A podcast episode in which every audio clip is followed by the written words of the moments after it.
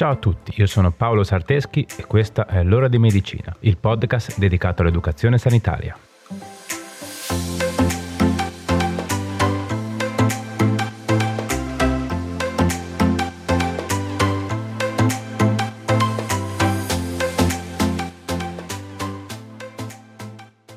Ciao a tutti e bentornati. Questa settimana parliamo di un disturbo specifico dell'apprendimento, chiamato discalculia. Già dal nome magari potete intuire di cosa si tratta, ma non è un disturbo molto conosciuto, quindi forse non ne avete mai sentito parlare. In ogni caso, eccoci qui pronti a chiarirvi qualche dubbio. La definizione di discalculia ufficiale per la legge italiana si trova al comma 5 della legge 170 del 2010, che è il più importante riferimento normativo in materia di disturbi specifici del comportamento, e definisce la discalculia così. Si intende per discalculia un disturbo specifico che si manifesta con una difficoltà negli automatismi del calcolo e nell'elaborazione dei numeri. La discalculia è infatti un disturbo dell'apprendimento che comporta in chi ne è affetto difficoltà nella comprensione dei concetti matematici e aritmetici e nell'apprendere la manipolazione e lo scopo dei numeri. Chi è affetto da questo disturbo infatti trova difficoltoso attribuire un adeguato significato ai numeri e a ciò che riguarda la matematica. La discalculia, intesa come disturbo specifico dell'apprendimento, è anche nota come discalculia evolutiva. Ok, ma ora che abbiamo presentato la protagonista di questa puntata, facciamo un attimo un salto indietro. Abbiamo detto che la discalculia è un disturbo specifico dell'apprendimento. Ma cosa significa? I disturbi specifici dell'apprendimento, chiamati con l'acronimo DSA, sono una serie di disabilità in cui si manifestano significative difficoltà nell'acquisizione e nell'utilizzazione della lettura, della scrittura e del calcolo. La principale caratteristica di questa categoria di disturbi è proprio la specificità, ovvero il disturbo interessa uno specifico e circoscritto dominio di abilità, indispensabile per l'apprendimento, quindi lettura, scrittura o calcolo, lasciando intatto il funzionamento intellettivo generale. Questo significa che per avere una diagnosi di DSA, il bambino non deve presentare deficit di intelligenza, problemi ambientali o psicologici, deficit sensoriali o neurologici. In base alla differente specificità del disturbo dell'apprendimento, possiamo classificare diversi tipi di DSA, ovvero la dislessia, che è sicuramente la più famosa, è una disabilità specifica dell'apprendimento caratterizzata da difficoltà ad effettuare una lettura accurata e fluente. Il bambino all'inizio del percorso di scolarizzazione mostra difficoltà a riconoscere le lettere dell'alfabeto, a fissare la corrispondenza fra segni grafici e suoni e ad automatizzare tale processo di conversione. Poi abbiamo la disortografia, che è una DSA che riguarda la componente costruttiva della scrittura, legata quindi agli aspetti linguistici e consiste nella difficoltà di scrivere in modo corretto da un punto di vista ortografico. Il bambino disortografico presenta una difficoltà nell'applicare le regole di conversione del suono alla parola scritta e quindi a riconoscere i suoni che compongono la parola e a individuare le regolarità o irregolarità ortografiche e a individuare il corretto ordine con cui questi elementi si compongono.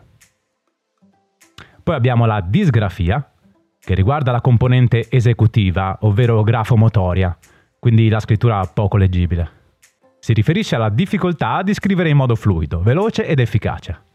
Il bambino disgrafico può presentare una cattiva impugnatura della penna o della matita, poca capacità di utilizzare lo spazio nel foglio, difficoltà nel produrre forme geometriche e nella copia di immagini e alternanza tra macro e micrografia. In ultimo possiamo citare ovviamente la discalculia di cui parliamo oggi in maniera più approfondita e abbiamo già iniziato a capire di cosa si tratta. Ok, bene. Quindi, ora spero sia più chiaro cosa siano i disturbi selettivi del comportamento. Torniamo alla discalculia. Per quanto riguarda le cause che portano all'insorgenza di questo tipo di disturbi, non sono ancora del tutto note. È chiaro che il disturbo abbia un'origine neurologica e sicuramente la sua espressione è modulata da fattori ambientali. Tra le ipotesi più accreditate di quali possano essere le cause di questi disturbi, i ricercatori ipotizzano cause genetiche ereditarie. Infatti in diversi studi hanno rilevato che in alcuni nuclei familiari La discalculia è un disturbo ricorrente e quindi questo potrebbe far pensare a un disturbo di tipo genetico, che si può trasmettere da generazione a generazione. Ma le anomalie genetiche che sembrerebbero causare la discalculia sono attualmente ancora ignote. Un'altra teoria è quella dell'anomalia dell'anatomia cerebrale. Alla base di questa teoria ci sono determinati studi che hanno confrontato visivamente in maniera dettagliata, attraverso i moderni strumenti di diagnostica per immagini, cervelli di persone affette da discalculia e persone sane. Dalle immagini confrontate risultano esserci delle differenze a livello di superficie cerebrale, spessore cerebrale e volume cerebrale. In ultimo possiamo citare i fattori ambientali. Diverse ricerche hanno evidenziato l'esistenza di una correlazione tra discalculia e l'esposizione in età prenatale a sostanze alcoliche. In altre parole, l'assunzione di alcol da parte di una donna in gravidanza può avere, tra le varie possibili conseguenze, anche la discalculia. Inoltre, in base ad altri studi, sembra che le capacità di calcolo e di comprensione dei concetti matematici possano risentire di eventi come la nascita prematura e il basso peso alla nascita. Ok, ci siamo fino a qui? Quindi, riassumendo, un bambino discalculico è un bambino con un'intelligenza nella norma, spesso anche superiore, ma che presenta una fatica specifica nell'area relativa ai numeri e ai calcoli e le cause scatenanti di questo disturbo non sono ancora del tutto note, anche se esistono correlazioni tra vari fattori ambientali, anatomici e di tipo ereditario. Ma vediamo ora più nello specifico come si manifesta questo disturbo. Il quadro sintomatologico può variare notevolmente da soggetto a soggetto. Pertanto ogni persona con discalculia rappresenta un caso a sé stante.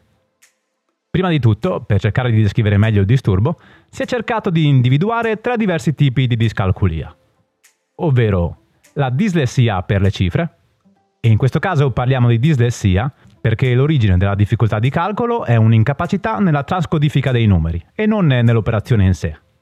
Quindi in sostanza è un disturbo nella lettura delle cifre. Poi abbiamo la discalculia procedurale, dove gli errori in questo caso sono nelle procedure necessarie all'aritmetica, ad esempio il riporto e l'incolonnamento.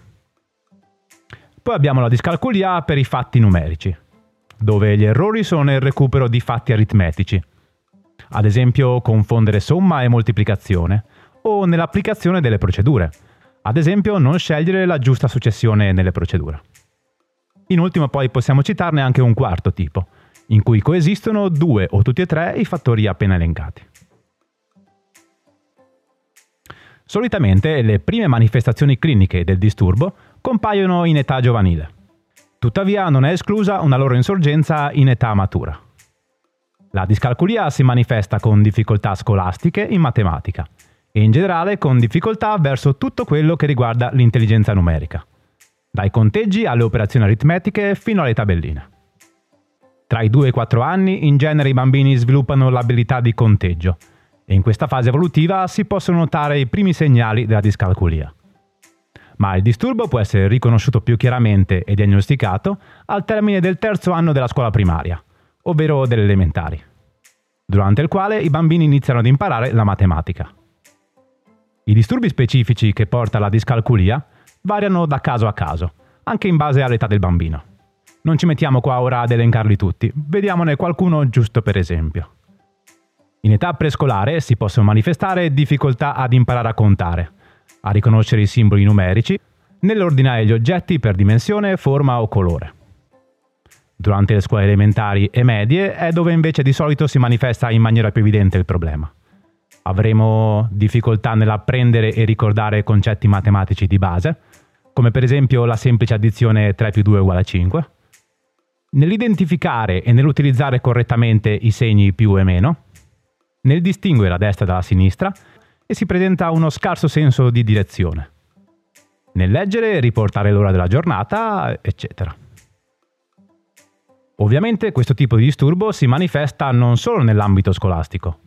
Ad esempio, un individuo discalculico a casa o nel luogo di lavoro può manifestare difficoltà nel calcolo mentale, difficoltà nella gestione del denaro e delle finanze personali, lentezza nel riportare l'ora presente su un orologio analogico, mancanza di puntualità, che è dovuta ad una incapacità di organizzarsi nel tempo i vari impegni della giornata, scarsa capacità di giudizio nel tempo necessaria a recarsi in un determinato luogo, difficoltà a ricordare un numero di telefono appena riferitogli, difficoltà a tenere il punteggio di un gioco e nei giochi da tavolo a ricordare di chi è il turno, scarsa capacità di orientamento, scarsa memoria in qualsiasi cosa in qualche modo collegata ai numeri, ad esempio ricordare date, orari, e difficoltà a imparare gesti motori in sequenza.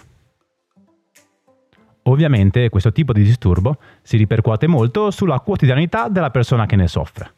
La discalculia può influenzare negativamente l'interazione sociale, infatti un discalculico si rende conto delle proprie difficoltà matematiche, soprattutto nel momento in cui le confrontano con i propri coetanei. Questo può portare all'isolamento sociale, a una bassa autostima e alla difficoltà nell'installare nuove amicizie e mantenere quelle già esistenti. Inoltre può influenzare la scolarizzazione e successivamente l'occupazione lavorativa. Infatti, le difficoltà matematiche possono essere tali da rappresentare un ostacolo importante durante gli anni della scuola e nella ricerca e nel mantenimento di un'attività lavorativa. Può influenzare la capacità di orientamento, Infatti chi soffre di questo disturbo, come abbiamo visto, potrebbe avere difficoltà a distinguere la destra dalla sinistra. Inoltre fatica ad immaginare oggetti, edifici ed altre cose simili. Pertanto questo rende ancora più difficile il raggiungimento di una certa meta. Influenza la capacità di coordinazione fisica. Gli individui con discalculia hanno problemi a stimare le distanze tra gli oggetti e questo può portare ad una certa goffaggine nei movimenti. È influenzata anche la gestione del denaro e la gestione del tempo. Ok, quindi se avevate qualche dubbio sul fatto che un disturbo delle capacità matematiche potesse avere grosse ripercussioni sulla quotidianità, beh, direi che ora non lo avete più. Per quanto riguarda la diagnosi, solitamente l'iter diagnostico per individuare la discalculia coinvolge un team di professionisti, tra cui medici, logopedisti, psichiatri, psicologi ed esperti nei disturbi specifici dell'apprendimento. E prevede almeno tre tappe obbligate, ovvero esame obiettivo ed anamnesi, test psicometrici atti a misurare le capacità matematiche e la valutazione finale.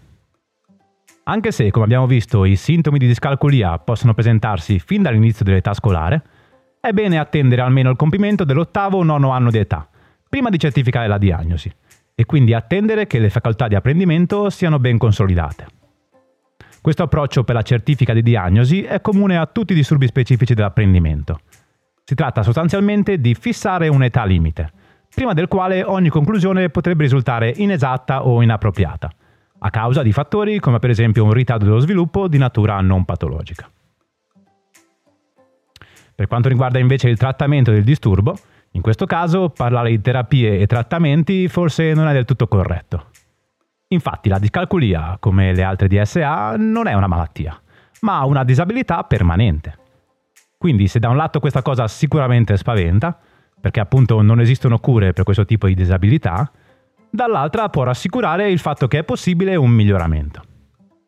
Infatti con il sostegno appropriato la persona affetta da discalculia può colmare le proprie lacune e imparare delle tecniche che lo aiutino nel calcolo e nella comprensione di concetti matematici e aritmetici.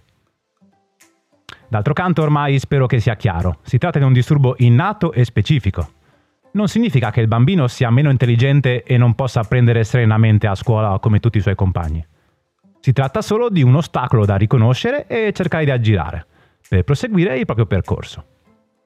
Riconoscere la discalculia ed attivarsi per dare al bambino consapevolezza e sostegno dove serve, valorizzandolo, è molto importante.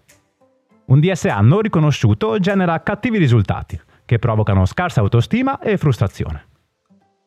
Con la diagnosi verrà anche redatto un PDP, ovvero piano didattico personalizzato, che, in accordo con gli insegnanti, individua come un bambino discalculico potrà affrontare la scuola serenamente. Nello specifico, le strategie di supporto per chi presenta la discalculia consistono negli interventi educativi, ovvero strategie di insegnamento particolari utilizzate da insegnanti con preparazione specifica in materia di DSA, nell'utilizzo di strumenti compensativi, ovvero strumenti pratici che possono aiutare il bambino a colmare le proprie lacune, quindi calcolatrici, tavole con formule, tavola pitagorica, eccetera. Un'altra strategia di supporto è l'attuazione di misure dispensative, ovvero esonerare il bambino con DSA da determinati compiti che potrebbero far emergere in maniera importante le proprie disabilità. Quindi ad esempio potrebbe essere concesso più tempo per eseguire compiti in classe di matematica, ridotto il numero di problemi matematici da risolvere in classe e minor carico di compiti a casa, eccetera. Attenzione, eh? qualcuno potrebbe pensare che questi strumenti facilitino il percorso scolastico dei soggetti con discalculia, rendendolo meno oneroso di carico di studi. Ma in realtà non è affatto così.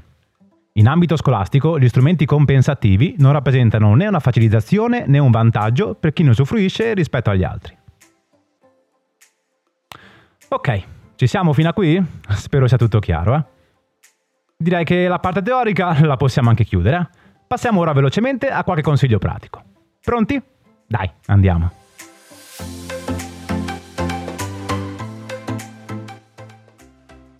1.